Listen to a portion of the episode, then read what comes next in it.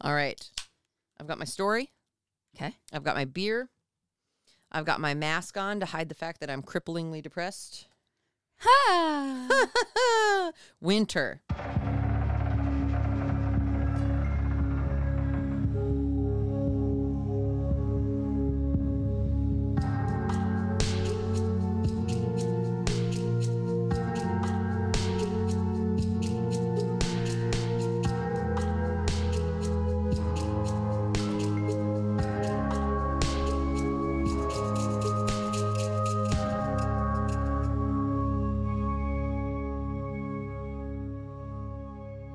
Everyone, and welcome to episode 95 of Left of Skeptic. My name is Brittany Lind, And I am Kayla Moria. and we are a paranormal podcast. Yes, we are. Kayla, how are you?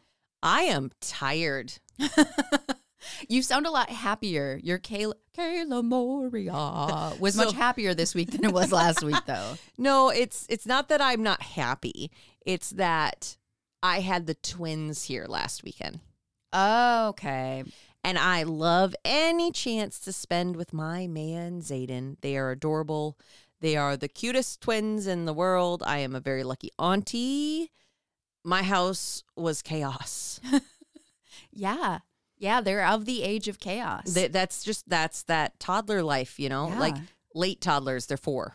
yeah, I don't know how your your sister deals Is that with still a toddler? Four? I'm going to call it a toddler. and we'll go with it. Yeah. Anyway, so we it was Christmas City of the North Parade. Yes, it was very cold. It was very stupid. very cold, but it was fun.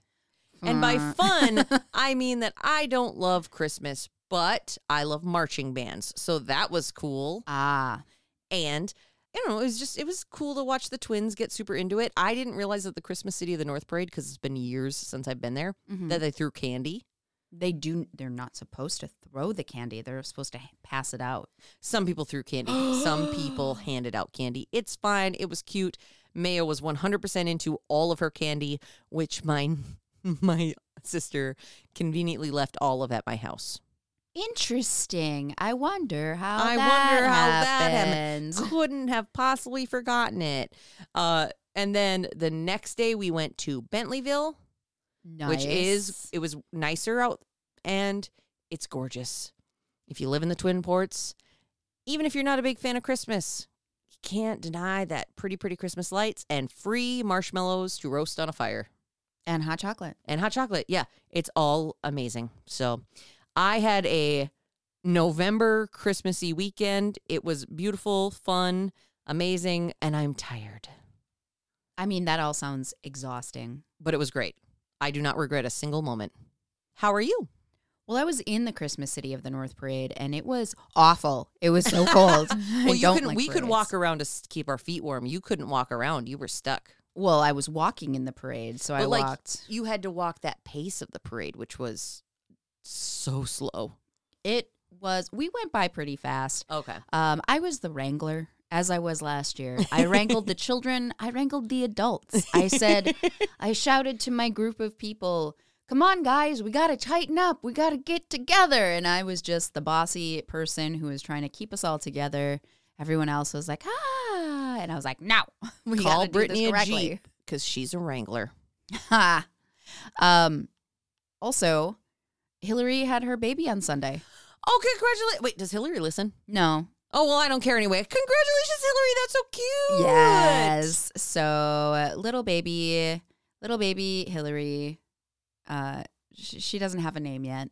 Oh, They're, okay. They're debating between three different names, which I really appreciate. Both her and her fiance Miles. They were, they're very much like, well, we don't want to name her something that doesn't fit her. So they picked out a couple names they liked, and now they're trying to just figure out which one fits her best. Absolutely. And you know, no names are permanent. Right. You can change a name anytime you want. Right. So don't let themselves don't let them put too much stress on it because I mean it is what it is. I don't I don't think I don't think they feel a lot of stress. They're just kind of like these are the three that we're narrowing it down to. But that's cool, Auntie Brittany. Auntie Brittany again. Again, repeat Auntie Brittany. Uh, also, if you look on that table right there, you'll see the cool thing that came in the mail today. Oh my God, look at that. It is a cauldron. It's a cast iron cauldron, I have all a the way from England. I have a cast iron cauldron. It's not quite that big, and when I, so this if for It's not that big. nobody guys, can see it, it's know. like a soup bowl size. Mine is like a teacup size, Ah, but it has. Fun fact: mine was a gift, and it has that same exact symbol on it. yep. So we have matching, uh, not in size but in symbols, cauldrons. Aw, this is like yours is my baby. So you know how to like heat that, right? To heat ingredients in it. I just got it like three hours ago. It Came Oh. in the mail. Oh, so nice. I haven't even looked into it. Mine is the perfect size for a tea light, but basically, if you get a good base, you could put a candle under it, and it'll be really helpful. It, rather than trying to like stick it on a fire and burn yourself. That would be great not to burn myself. yeah. So so I I now have a cauldron and I'm very excited about it. So And as much as you might want to like turn it into something big and like make it into a whole thing, you know what else is great? what? Just putting really good smelly shit in it and burning shit in your smelly cauldron and making it smell amazing in places. Yes, I love that. Like a like a little incense. Yep, like a what's what, what's the thing that you do on the stove? You put liquid and various herbs on the stove and it makes your whole house smell good. It's a thing that people do. It makes like Like like the cl- like a cleansing thing. Well, it can be cleansing, and sometimes people just do it because it smells good. Like people will put, you know, water with apples Lemons, and yeah. lemons and whatever, mm-hmm. and it, it's just it's just good vibes. Good vibes. Make yeah. everything good vibes with that beautiful, beautiful cauldron. Oh, I'm so excited. Jesus, fucker's heavy. Never mind. it is pretty heavy. well, it's cast iron Cast cauldron. iron. There you go. Well, I am uh I suppose we should probably crack on into it Oh yeah. because we've been talking for a while, and I have no idea what your story is. So give it give it to me. So this week I have a story that's a little less spooky. Okay. It's more of an interesting mystery that I've had on my list Oh. for quite some time. Oh. Okay. It's transportation. So You it fits my theme. Vehicles. It's about a ghost ship. A ghost ship. Okay. I've never covered a ship. I've covered trains and automobiles And buses. and buses, but never a ship. Now, there are a few things that come to mind when you think of ghost ship. Most notably for me is the 2002 American supernatural horror film directed by Steve Beck, Ghost Ship. Uh, that is actually one of my go-to films when I can't decide what I want to watch. Yeah, it's amazing. It's a good horror film. It's a good horror film. Some people also think of like, you know, the Flying Dutchman's ship from SpongeBob SquarePants. I would I would have thought from Pirates of the Caribbean, but okay. I guess, yeah, I, I forgot about the Pirates of the Caribbean, Which is what I, assume SpongeBob, SpongeBob was, was- referencing. Yep, SpongeBob was my go-to. but a ghost ship, kind of like a ghost town, doesn't need to involve actual ghosts. It can be a kind of like like ghost towns from the gold rush days. Oh yeah, a ghost town, and they just they don't have anyone there. Yep, so a ghost ship, also known as a phantom ship, is a vessel with no living crew aboard. It's abandoned. Before we go any further, shout out to Smithsonian Magazine Mm-hmm. because that's where I got a lot of my information for this story. Okay. So, while sailing on the rough seas in December of 1872, a British ship named De Gratia saw something in the distance. Once they got a little closer, they could see that it was the Mary Celeste, a ship that had left New York City eight days prior to De Gratia's departure. And it should have already reached its destination in Genoa, Italy by this point. Was the Mary Celeste the one that was in Ghost Ship? I don't know. It's been a, it's been a while. I think at that point I just like I've seen it so many times that I like my brain ignores names. I just I know that I've heard of the Mary Celeste, and I can't remember if it's from Ghost Ship or perhaps it was from that X Files episode where I'm pretty sure it's the X Files episode. Okay. It's not from Ghost Ship because uh, in Ghost Ship they discover a ocean liner that disappeared in 1962. This one disappeared in the 1800s. Oh, very different. Yes. So once the De Gratia got a little closer, they could see that it was the Mary Celeste that had left and they were supposed to be in Genoa, Italy. And the captain, David Morehouse, took action and started heading right towards the ship to see what was going on, why they weren't where they were supposed to be, and try to offer some help. Awesome. Morehouse sent a boarding party onto the ship, and they found that below decks, the ship's charts had been thrown about. They were everywhere around the cabin. Crewmen's belongings were still in their quarters. The ship's only lifeboat was missing, and one of its two pumps had been disassembled. Okay. Three and a half feet of water, like seawater, was sloshing around in the ship's bottom. The cargo of 1,701 barrels of industrial alcohol was still intact in its barrels, as well as the six month supply of food and water. But there was nobody on board, no one to eat the, you know, the six month supply. Not the captain, not a single crewman. Weird. There were supposed to be 10 people on board this ship seven crewmen, the captain, Benjamin Spooner Briggs, his wife, Sarah, and the couple's two year old daughter, Sophia. The ship had begun its voyage on November 7th of 1872. It was a 282 ton ship. It was ready to travel for two weeks to reach the Azores. I don't know if I spelled that or if I pronounced that right. A Z O R E S. The ship's log, which was found in you know those quarters where everything was tossed about, Mhm. had a last entry from 5 a.m. on November 25th. According to that entry, the Mary Celeste was within sight of the Azores island of Santa Maria, some 500 miles from where the De Gratia would find it nine days later. What? 10 days later from when they spot it they sailed the ship like the the, the mary celeste the, the crewmen hopped onto that and then they were sailing it all Oh, like okay. both ships i couldn't find a good way to word that they sailed both ships about eight, 800 miles to gibraltar where the british vice admiralty court convened a salvage hearing a salvage hearing is basically where the court determines if the people who find a lost or abandoned ship are entitled to payment from the ship's insurance company. Mm-hmm. Mm-hmm. Finders keepers. It wasn't an immediate payout because they suspected foul play, but after more than three months and a thorough investigation, they didn't find any evidence of shady stuff, and the salvagers received a payment, but not the full amount. They received like $46,000, which was only a small portion of what the ship was actually worth. Okay. That was basically saying, like, we didn't find any evidence of something shady, but we don't buy it fully. Right, because where did the people go? Right. They were insinuating that they thought the De Gratia crew might have been up to something. Suspicious. Don't be suspicious. Don't be suspicious. Don't be suspicious. suspicious. Don't be suspicious. Don't be suspicious. Don't be suspicious. Oh, sorry. All right. So they couldn't find any evidence. Evidence? Evidence. I was stuck in that like guttural. Be suspicious. Evidence.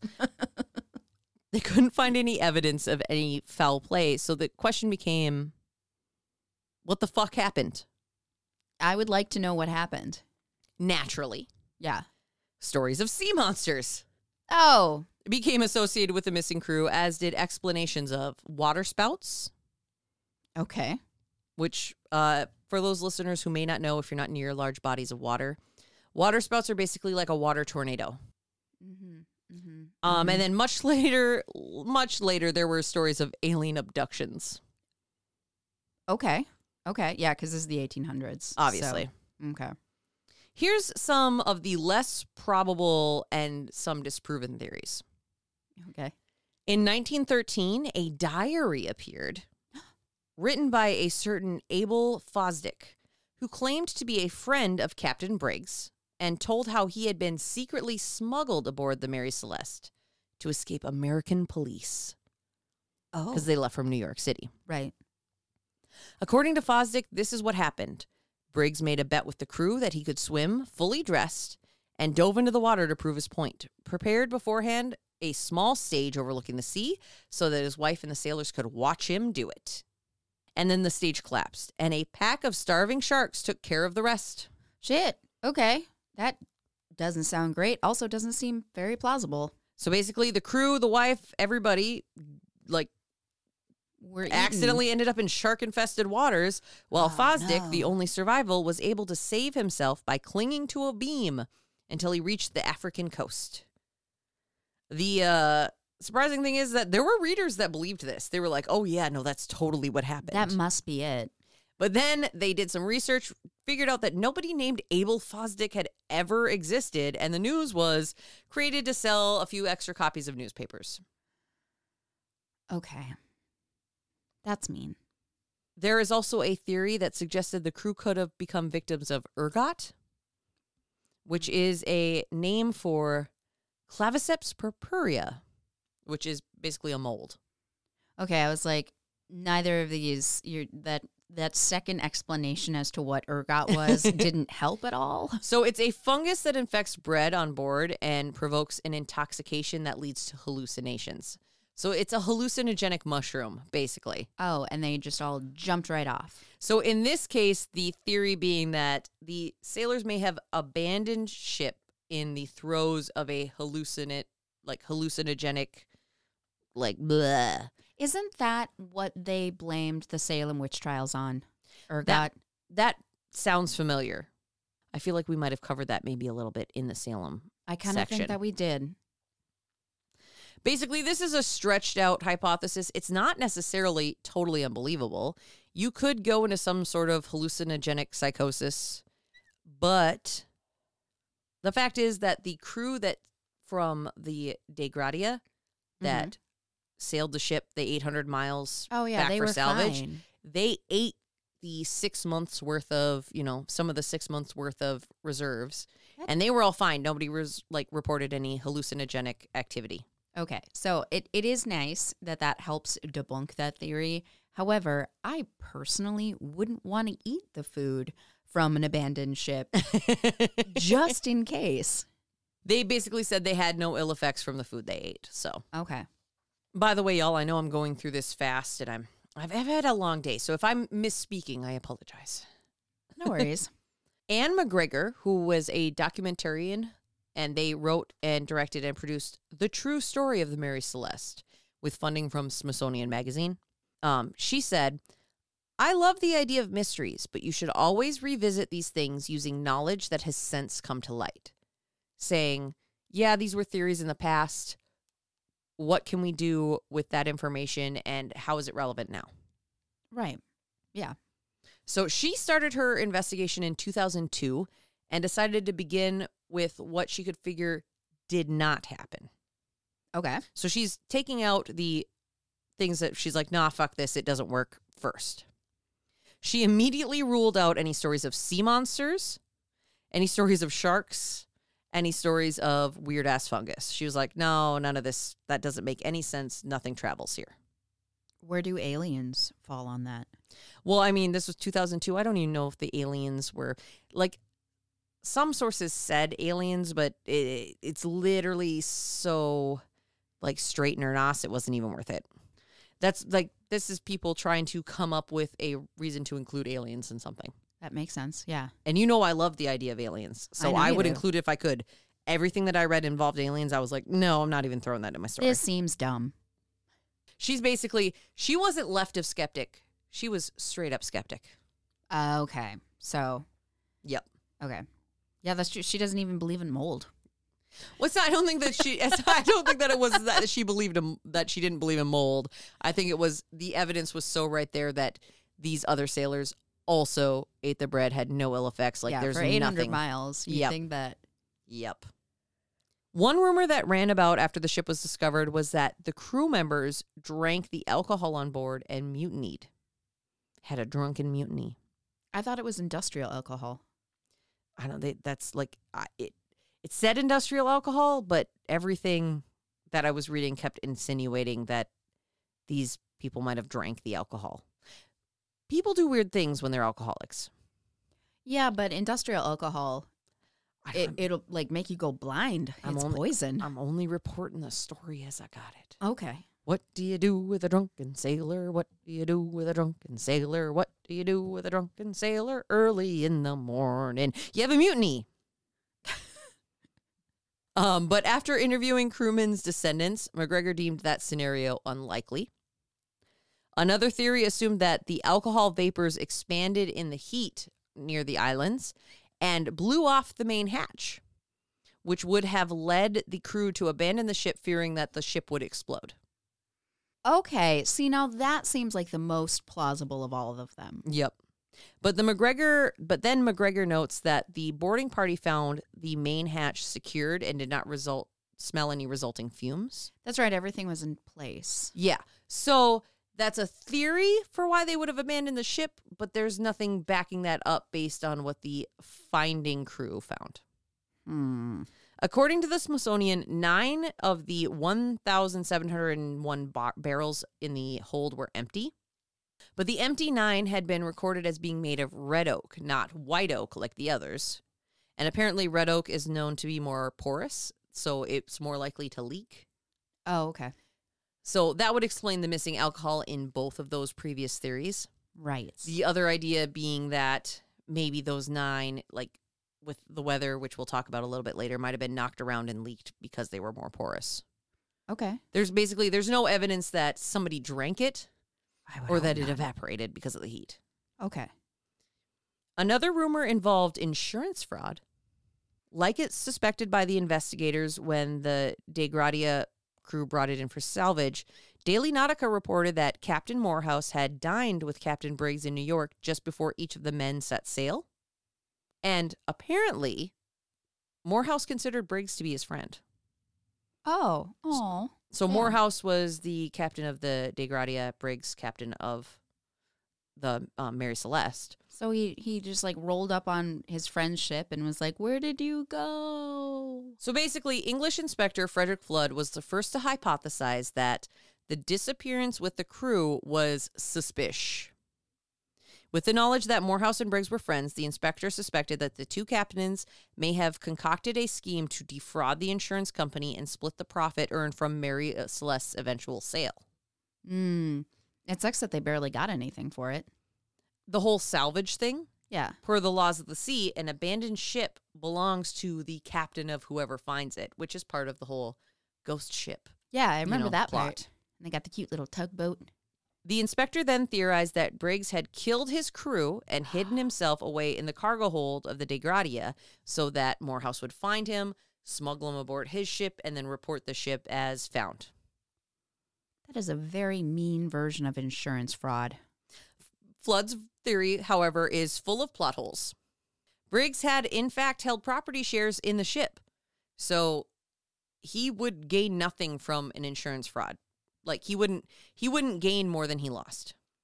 The theory also failed to account for the fact that Briggs lost his wife and daughter in that I was gonna say what happened to his his family. Yep.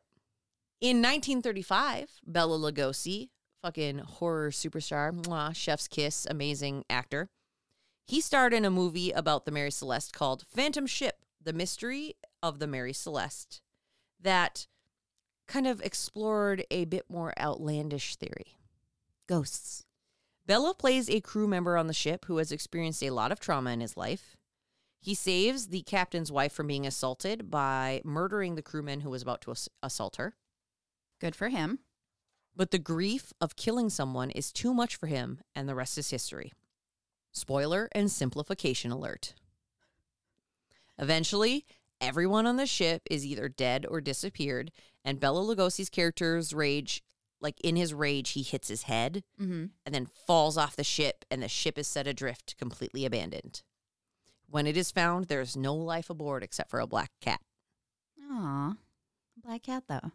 Uh, the movie is actually available for free on YouTube. What? Really? Yeah. What's it called again? It's uh, it's called Phantom Ship. Phantom Ship. Yep. Okay.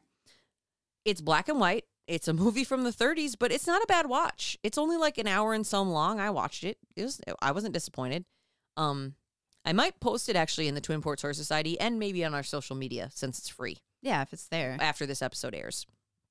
Anyway, it's a theory, but not one that was taken seriously. It was mostly just thrown around, I think, to build up press for the movie. Mm, mm-hmm, mm-hmm. McGregor did say, like, after doing all this research and recognizing that the movie existed, um, she said that the character may have been drawn from two German crewmen aboard the Mary Celeste, brothers Volkert and Boz Lorenzen, who fell under suspicion because none of their personal possessions were found on the abandoned ship.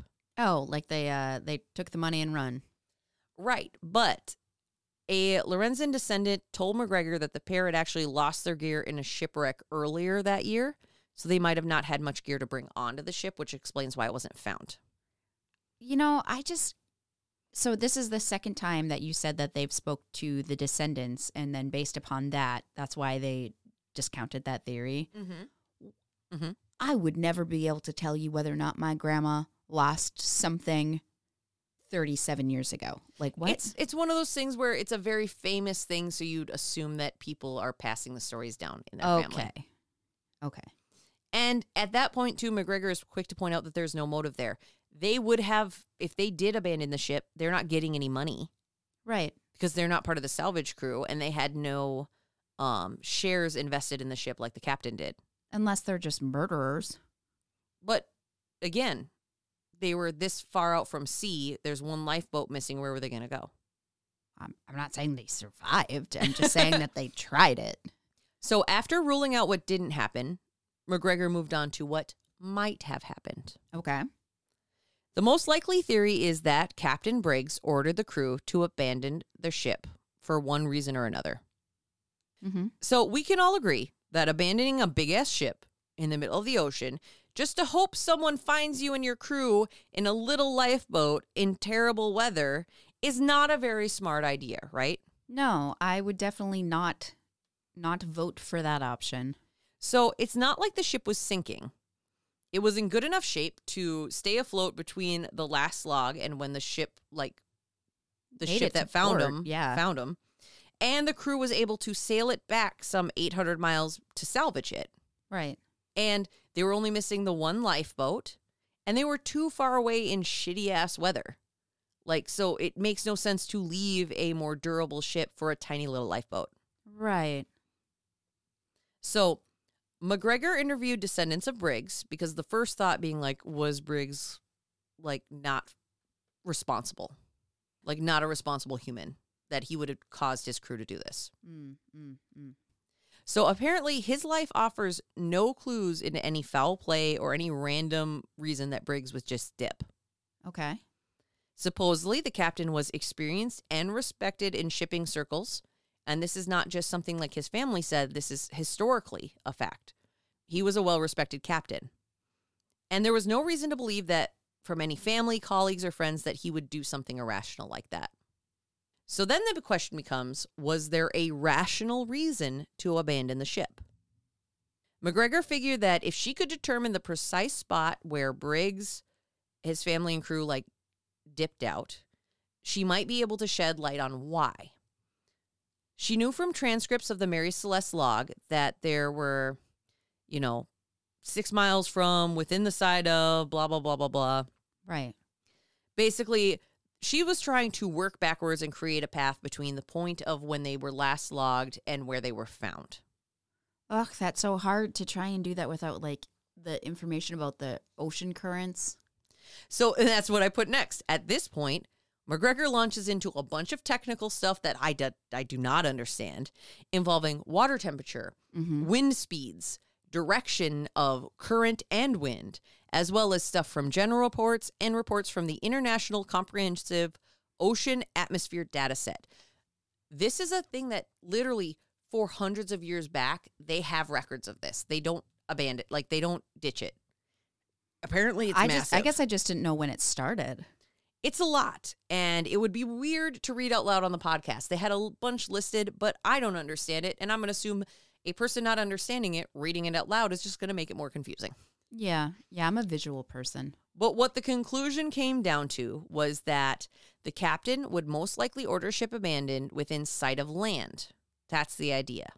I, that is the most reasonable conclusion to draw. Since Santa Maria was the last land for hundreds of miles, it seems safe to assume that the Mary Celeste had been abandoned the morning of November 25th, where that last log was, Mm-hmm. after the log entry was written. Right. And the reason why was McGregor's conclusion was because Briggs thought he was closer to land than he was. Mm. Briggs was actually 120 miles west of where he thought he was, according to the log.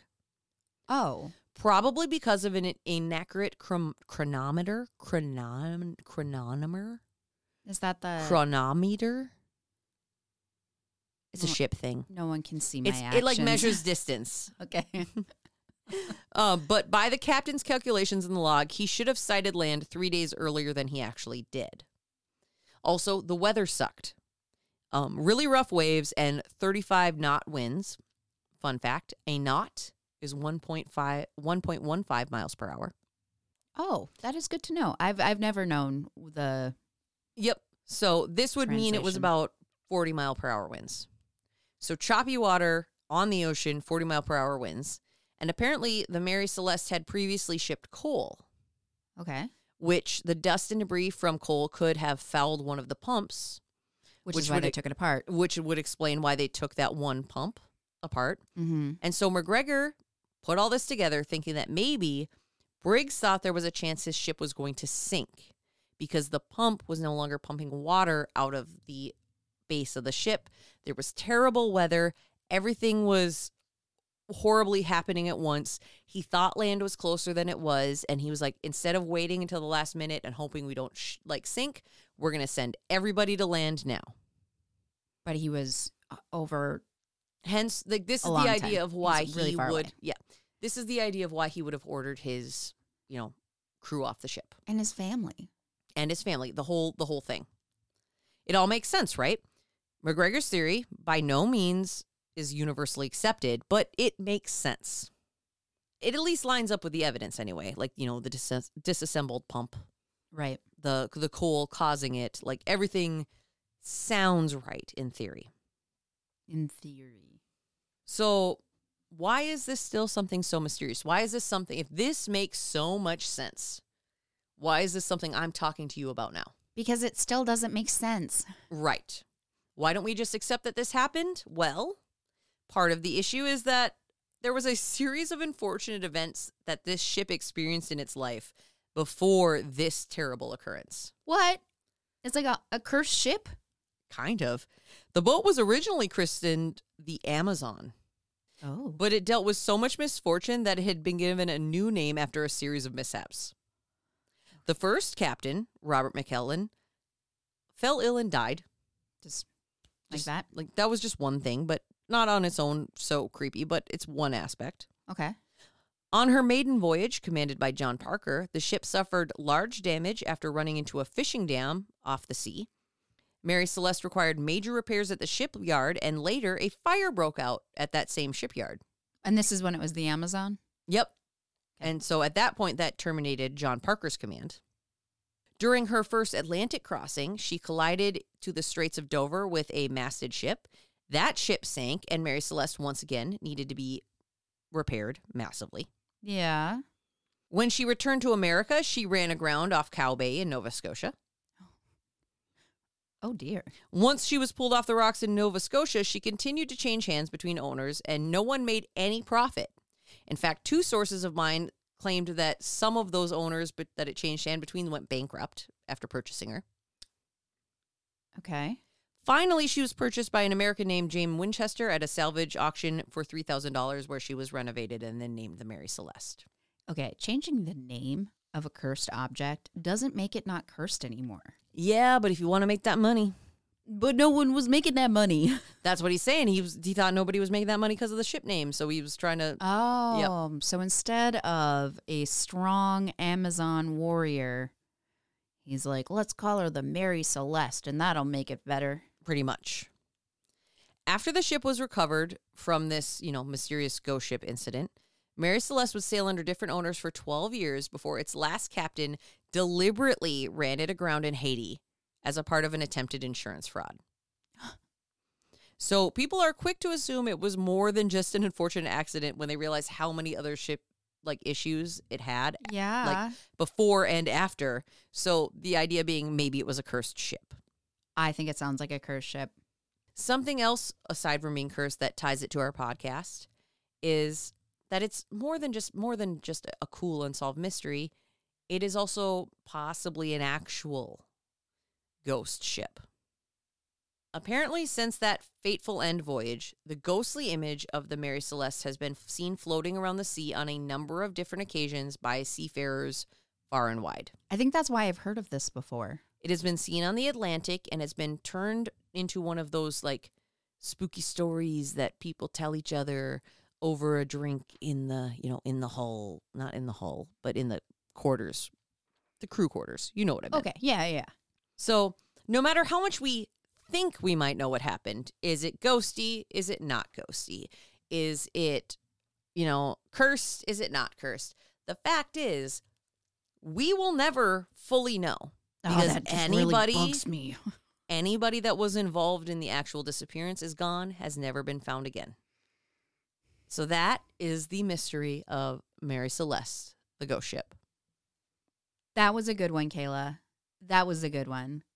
We haven't done any ghost ships. I I I love a good ghost ship, uh, based upon you know my love of the movie from what was it, two thousand two? Yes. Okay. Well, uh, that was fantastic. I also think that it's cursed. It was I was so nervous about the story because I was like, man, there's just not a lot of supernatural evidence, but it just it's weird. It's weird. It's a mystery. It's a weird mystery. It could be supernatural though. So normally we rate our stories on a skeptic scale, paranormal, parabate Uh-huh. five normal being one. I don't think this is a paranormal rating. What are you? It's uh, cursed. That's paranormal. Okay, okay. So are we? So okay. So we're gonna rate it on a scale of how cursed it is. it's really cursed. So you're gonna give it like uh, what? If we were gonna do like instead of paranormal, we're gonna do like Cursed and cursed, not cursed. to not cursed. Five being super hella cursed. One being not at all cursed. This was just poor luck. I'm gonna give it a four on the cursed scale. I don't think it's. I don't think it's super hella cursed. I just think it's pretty cursed. I would give it a. I'd give it a three. okay. A three, just because I mean it is. It does seem really unfortunately unlucky, Yeah. but I mean I don't know. McGregor's theories make sense. Yeah, but that doesn't explain all the other stuff before and after. That's why I'm going to give it a three instead of Okay. a, like a later thing. If there weren't all those other things that happened to the ship before and after, I You'd be like, probably straight up nerd ass. exactly, exactly. But alas, it's at least partially cursed, most likely. this is the conclusion that we've come to. what do you got for me this week? Well, I figured that it has been a minute since I went overseas, so I'm heading to the UK to tell you about Aston Hall. I've never heard of that. Considered to be one of the most haunted properties in the UK, but aren't they all? Uh, Aston Hall is located in Birmingham, England. I think it was voted most haunted in like 2019, but I don't really think that you can like switch the most haunted year by year. Well, some people can apparently because that's like half the lists we read about the American haunted locations. Most Or- haunted. It's like it's this magazine's most haunted, but not this magazine or this. They all have most haunted, I suppose. yeah. Like, yep. Yeah. So, construction on the Jacobean Prodigy style house began in 1618 using a design by the famous English architect John Thorpe. Sir Thomas Holt, the hall's owner, had risen to status under King James I, so obviously he needed a fancy ass house to show off his wealth and his rank. Well, duh. Enter Aston Hall. Sir Thomas Holt. Yeah. I keep wanting to say Holty because isn't that Nate Hol- Nathan? Nate Holte, yeah. Yeah. Uh, because that's how it's spelled. But I believe it's Holt. So Sir Thomas Holt moved into the hall in 1631, and then in 1635, 17 years after it began, the construction was finally completed. So, a little bit about Sir Thomas Holt. He was not a nice dude, and he also had a lot of children. He had two wives, the first of whom died during the construction of the hall in 1627. Grace, his first wife, gave birth to 15 children, Jesus. most of whom died young. Those of who did get the opportunity to grow up were his two sons, George the eldest and Edward, as well as his two daughters, Grace and Mary Elizabeth. That's too many kids. 15. I didn't I didn't find out if maybe like childbirth was the reason why Grace died, but I would not be surprised. What would that do to your body? I, I like that you're like, I didn't find out if childbirth was how she died. I'm like, I don't know. Was it between like the first child or the 15th child? That's too many children. Too many children. Too many children. After the death of his first wife, Sir Thomas married Anne Littleton with the hopes that she would be able to provide him with a son so that he could permanently cut Edward out of the estate. Yeah. Like I hate that's some uh, House of the Dragon shit. Like I hate you so bad. I need another child. Just to cut you out because I don't want you you, in this. I need to continue the family legacy, but I don't want you to do it, so I got to get somebody else to do it. Exactly. So his oldest son, George, had already passed away, and Edward really pissed him off for marrying a woman that his father did not give permission to marry. And it's not even because she wasn't in good standing. She was actually the daughter of uh, the Bishop of London. But Sir Thomas was just being a cranky pants because Edward just went and did it. He didn't wait for approval. Um, apparently, even the king was like, Thomas, buddy, she's a nice girl. Can't we all just get along? And Sir Thomas was like, no, he didn't ask for permission. Therefore, cutting him out of the will. Okay. Were you a Gilmore Girls fan? I can't remember. Yes. It's very much like the Huntzberger family dinner where they found out that Logan was like calling Rory his girlfriend and they were like she's a fine girl. The Gilmores are fine but they don't have like Huntzberger money. Like you you you have to expect us to take this seriously. You show up you're calling her your girlfriend. We have to address this. And they're like what the fuck? And rory's like i'm a gilmore. My family came over on the mayflower. Like this is the vibes it's giving me. Yeah, exactly. Ex- except for again, she is in well standing. He just wanted to be able to like pass judgment over all of his children's lives, and you're gonna hear more of this in a little bit. okay All right, so Sir Thomas, stubborn as all get out, and a dick, and he decided to just keep on trying for that other boy, and then away with Edward. yeah But in the end, it didn't matter because Edward went off to serve in the military and ended up dying in 1643. Anne did give birth to another son. However, he did not survive past childhood. it's one of those things where it, it it's too many kids i know it's too many kids but i feel bad for all these kids Well, only four of them lived into adulthood. that's what i'm saying like this is terrible it's awful. it's not their fault that their dad's a dick right? Dude, it gets it gets worse. So Grace, the eldest of the two girls, married and had seven surviving children. Emphasis on surviving, which is to say that she probably suffered a lot of loss, as did her mother before her. She ended up leaving Birmingham and eventually ended up in Dublin, probably to get away from her terrible father, who, in case you were wondering what happened to the second daughter, Mary Elizabeth, well, oh Sir Thomas Holt found out that Elizabeth had fallen in love with a servant boy and she wanted to marry him and they wanted to go and elope. And Mm. she wanted to do this instead of marrying the man that her dad picked out for her.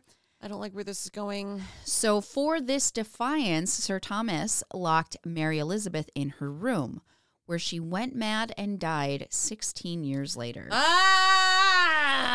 i hate him And there are a bunch of stories about Sir Thomas Holt's rage and how everyone was afraid of him, including one that claimed that in one of his rage fits, he murdered his cook with a meat cleaver by chopping his head in half. But locking away his daughter for 16 years just because she won't marry some dude that she doesn't even like, like I said, he is not a nice dude. We do not like Sir Thomas Holt. Yeah, you said it in the nice way. Like we don't like him. I'm like, I I, I want to chop his head in half with a meat cleaver. Yeah, he well he deserved it. Yeah. Oh, it gets worse. Okay, so Sir Thomas died in December of 1654, after which he was buried in the Aston Church. But before he died, he bequeathed Aston Hall to his grandson, Robert Holt, who was Edward's son. Because although he shunned Edward for his marriage choices, he couldn't possibly leave his worldly possessions to the women, his wife Anne and his daughter Grace. Of course. Of of course. Aston Hall remained in the Holt family until the 1800s when it was sold in 1818 by the husband of the last of Sir Thomas's descendants to clear a 55,000 pound debt. It was purchased by a firm of Warwick bankers and leased to James Watt Jr., son of James Watts, who was instrumental in the Industrial Revolution both in Great Britain as well as in the Americas. James Watt Jr. lived in the house until 1848. There were then several owners of Aston Hall between then and 1858 when it was purchased by Aston Hall and Park Company LDT for the purpose of using the property as a public park and museum. However, due to financial difficulties, they were forced to sell just six years later. In 1864, the Birmingham Corporation purchased the house, so now the city owned it, uh, which worked out because then in 1874, a fire hit the Municipal Public Library and the Birmingham and Midland Institute, and then Aston Hall was used to house the saved collections of art and the Museum of Arms up until the mid 1880s. A museum of arms. It's just filled with arms. Biceps, Long arms, triceps, short elbows, arms. wrists. No hands, only arms. Um, yeah, Museum of Arms, obviously. I mean, I get it. like it's like the right to bear arms. You have a right to have the arms of a bear. I get it. Do you think there are bear arms here? yes. All all different kinds of arms. All types of different bear arms. Kodiak, grizzly, Polar bear. black bear. Polar bear would be really hard to find if you were in the 1800s. That's in what I'm England. that's what I'm saying. I mean, that makes sense as to why they had a whole museum for them. Okay, for our listeners, I'm not this dumb. I know what it means. I just hate the idea of just a museum full of arms. Elbows, triceps, No shoulders, no no hands, only arms. only arms. After a battle of sorts between Aston Hall and Perry Hall as to who would receive the limited funding that the Birmingham Corporation had, Aston Hall won out, and in 1927, a whole redo of the property began. By 1934, the go- uh, ah, I should do that during the live episodes. Hence the song of my people, the confused. Uh, by 1934, the gardens were complete with fountains, terracing, planted trees, and symmetrical designs. These gardens actually still exist today, so it's actually supposed to be super pretty. Aston Hall went on to be a popular museum and visitor attraction. The house now features period rooms with, quote, stunning furniture, recreated interiors, and paintings from the Birmingham Museum and Art Gallery, unquote. There was another round of renovations that happened in 2006 to 2009, and now Aston Hall is fully open during the summer months with specialty events during the rest of the year. It was purchased in 2012 by the Birmingham Museums Trust, and as far as I can tell, continues to be run by them to this day. It is likely not surprising to those of us who read, listen, and watch many a ghost story that when you have not only a very old house like Aston Hall, but you hear that the owners were a particularly cruel bunch, uh, like Sir Thomas Holt was, it's not hard to believe that you would end up with some sort of haunting. And it's even less surprising that one of those ghosts would be that of his daughter, Mary Elizabeth, who was locked away for 16 years just for falling in love with a servant. Known as the Grey Lady, Mary is now seen as a ghostly figure who glides along the upper floors of Aston Hall. I do have a video, a TikTok, to show you. Okay, I'm ready. You might have to come closer to my screen. Okay.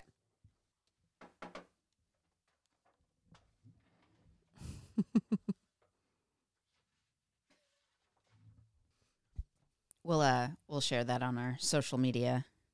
So that was. so I'm overly critical of evidence of like haunting activities. No, I agree. There's like things that I'm like, oh, how would. But the fact is, you could hear every creaking footstep of Right. him walking up the stairs. yeah, Which makes me think that it's a creaky house. I mean, And- it's old. Yeah, and then that person moved quickly across whatever was behind that doorway, Right. moved quickly across the floor, and I did not hear No sound. the sound that would be associated with somebody moving that quickly across creaky floorboards. Right, So it'd that- be running. Yep. So it's not that I necessarily believe it, but if that is faked, it's very convincing. It's yes, yes. It's obviously edited because yes, there is no sound made by the person who runs across that door. Yep. Uh, another spirit that you might find in the house is that of a little servant boy named Dick Garrett. As the story goes, Dick stole a piece of bread from the kitchen. His crime was discovered and he was locked in the attic, which was the servants' quarters at the time, until his master, Sir Thomas Holt, came home, so that he he could decide what the child's punishment should be. I'm guessing it wasn't good because he was a dick. Well, the, the child's name was Dick, so now it's getting confusing. Sorry, you know what I meant. I know. So Sir Thomas's temper was infamous at this mm-hmm, point. and mm-hmm. so fearing what the punishment would be bestowed upon him, Dick Garrett hanged himself in the attic, which is where his spirit remains to this day. Oh. How awful must you be where your a child is so afraid of you that they choose to unalive themselves just so that you can't get to them first? Oh my god. Another ghost that you can find in the hall is that of the murdered cook, who Sir Thomas took uh, took it upon himself to punish for his poor performance. Afterward, using his power and influence as a as a fancy fancy pants man to clear his name of all murder charges, and you're likely to find the cook in, unsurprisingly, the kitchen. Oh yeah. Well, yeah. Finally, the last of the ghosts, and by last of them, I mean of the most frequently seen ghosts, is the Green Lady. Believed to be a former housekeeper named Mrs. Walker, she is seen wearing a green dress, a very distinctive green dress, sitting in a chair in either both the Great Hall as well as the housekeeper's living quarters. And that is the story of Aston Hall. Wow. Okay, so the the main the main evil man, Sir Thomas Holt. Sir Thomas Holt. Fucking terrible. He's awful. There's a character an angel named Holt. He's from like I think like the 1800s. Is that the guy who hunts him? Yeah.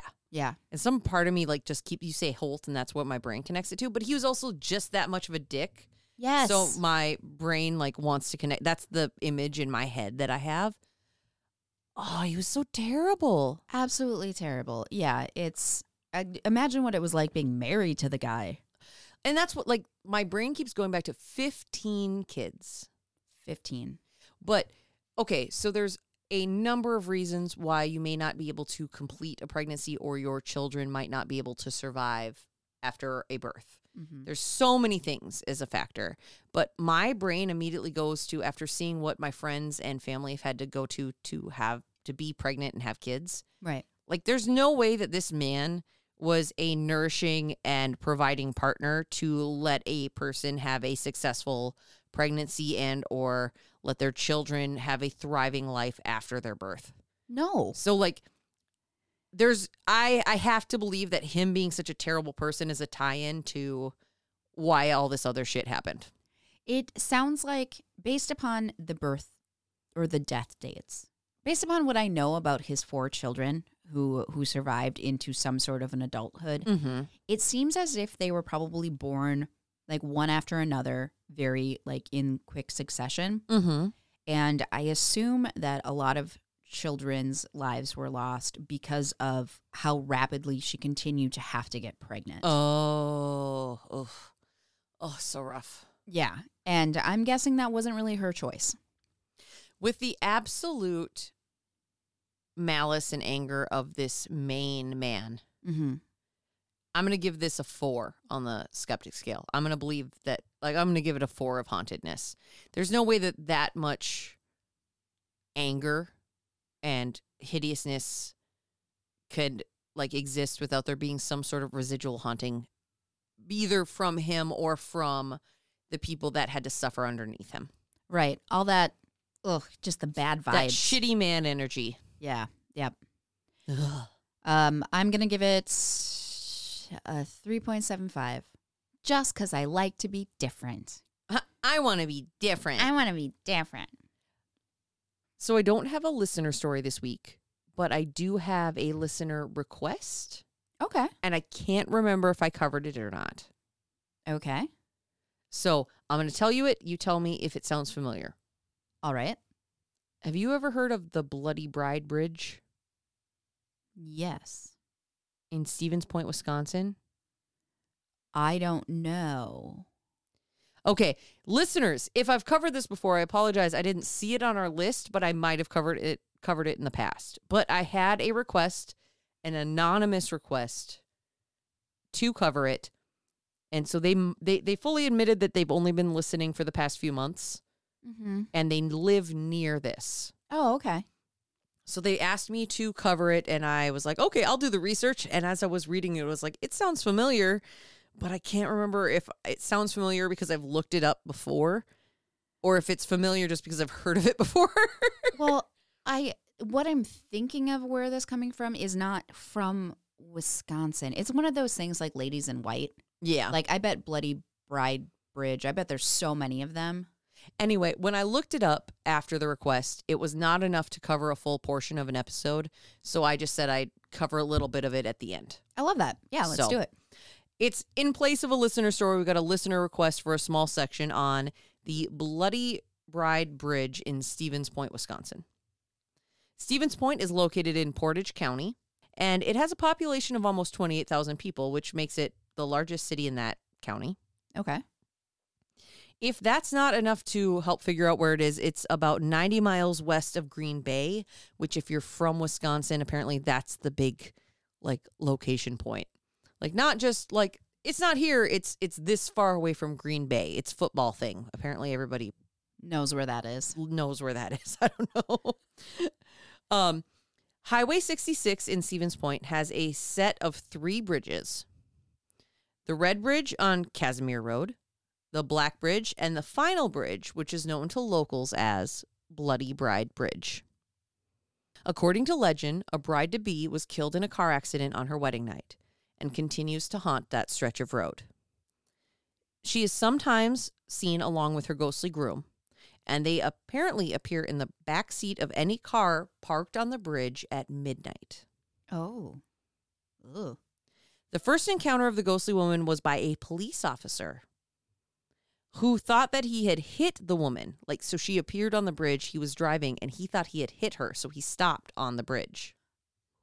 He got out of his car to investigate, found nothing. So he, th- so he was like, okay, well, I guess that must have been my imagination. And he hopped back in his car.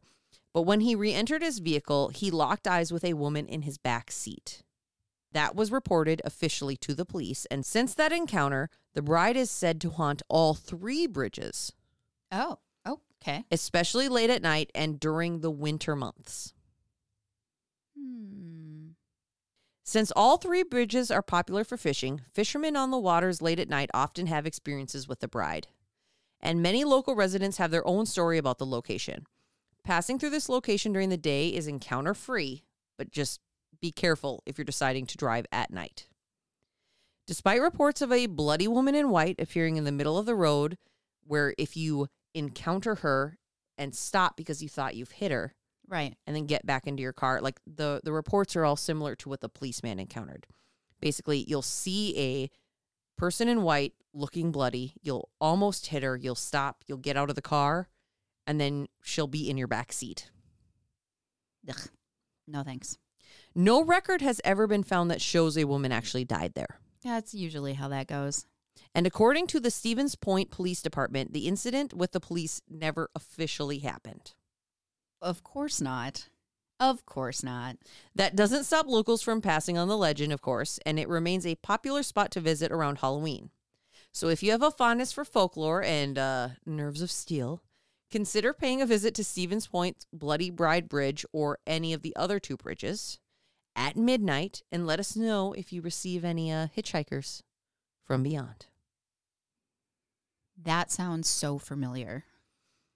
Right. And that's, I can't tell if it's something I've covered. So if I covered this in the past, I'm sorry, but it was a request. So I wanted Well, to throw it out there. But I feel I like can't I tell- covered it. But I can't. Well, you had the bridge in Vermont. Is that there was a bride on that bridge as well? There was somebody on that bridge, okay. but But Stevens Point, Stevens Point. This is Wisconsin. This is Midwest. This is not that far away, it all sounds so familiar. And the three bridges. right? So that's why I'm saying I don't know if we've covered this before. Oh my gosh. Please, listeners, let us know because We are I'm going to go batty. We are almost two years into this bitch, and I cannot be expected to remember everything I've said. No, no. Usually I forget at the moment we're done. But to our anonymous Wisconsinite listener, Thank you. thank you. And uh, if you go back and you keep listening to past episodes and find that I've covered it in the past, I'm sorry for repeating myself.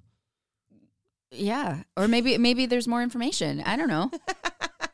If you have a listener story or a listener request or anything you want to share with us, you can do so by visiting our website, www.leftofskeptic.com, and clicking the listener stories tab on the top of the page. You can also email us directly, leftofskeptic at gmail.com, or visit the link tree in our bio. You can choose to remain anonymous, like our listener did today, Mm-hmm. or include your name, whatever you'd prefer. We just ask that you please include your pronouns. We don't ever want to misgender somebody. You can also find us on social media. We are on TikTok, Instagram, and as of right now, Twitter uh, at Left of Skeptic, as well as uh, Facebook at Left of Skeptic Podcast. Yeah. Um if if you really if you follow us on Twitter and you want us to keep doing that, let us know because otherwise I am so ready to get rid of my shit. I just don't understand why I have to give up Twitter because Elon Musk is a terrible person. because it's terrible. Anyway, Anyway. All right. well, thank you all for listening this week. We love you and appreciate you and yes, as we do. for all of our new listeners, um like I mean, I know it might seem a little soon to say I love you, but I do love you. I mean, me too. Yeah. Yeah. I mean, it's just you don't want to rush into this stuff. It's emotions. It's You know, it, Really? but it's not like you're in love with them. You can still love someone super easily and without like getting at- a little too head over heels. look at Brittany with that emotional natu- maturity over there. Look at that. Yeah. Uh, We love you. we love you. Happy Spooky Wednesday. Happy Spooky Wednesday. Okay, bye.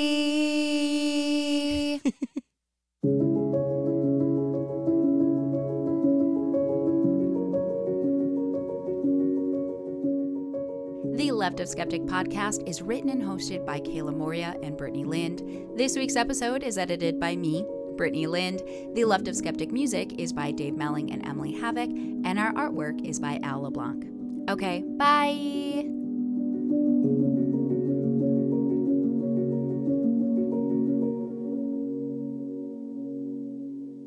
It is not. You know, I wrote this sentence and thought, will that be confusing to say? no, it'll be fine. uh, it is likely not surprising to those of us who read, listen, and watch many a ghost story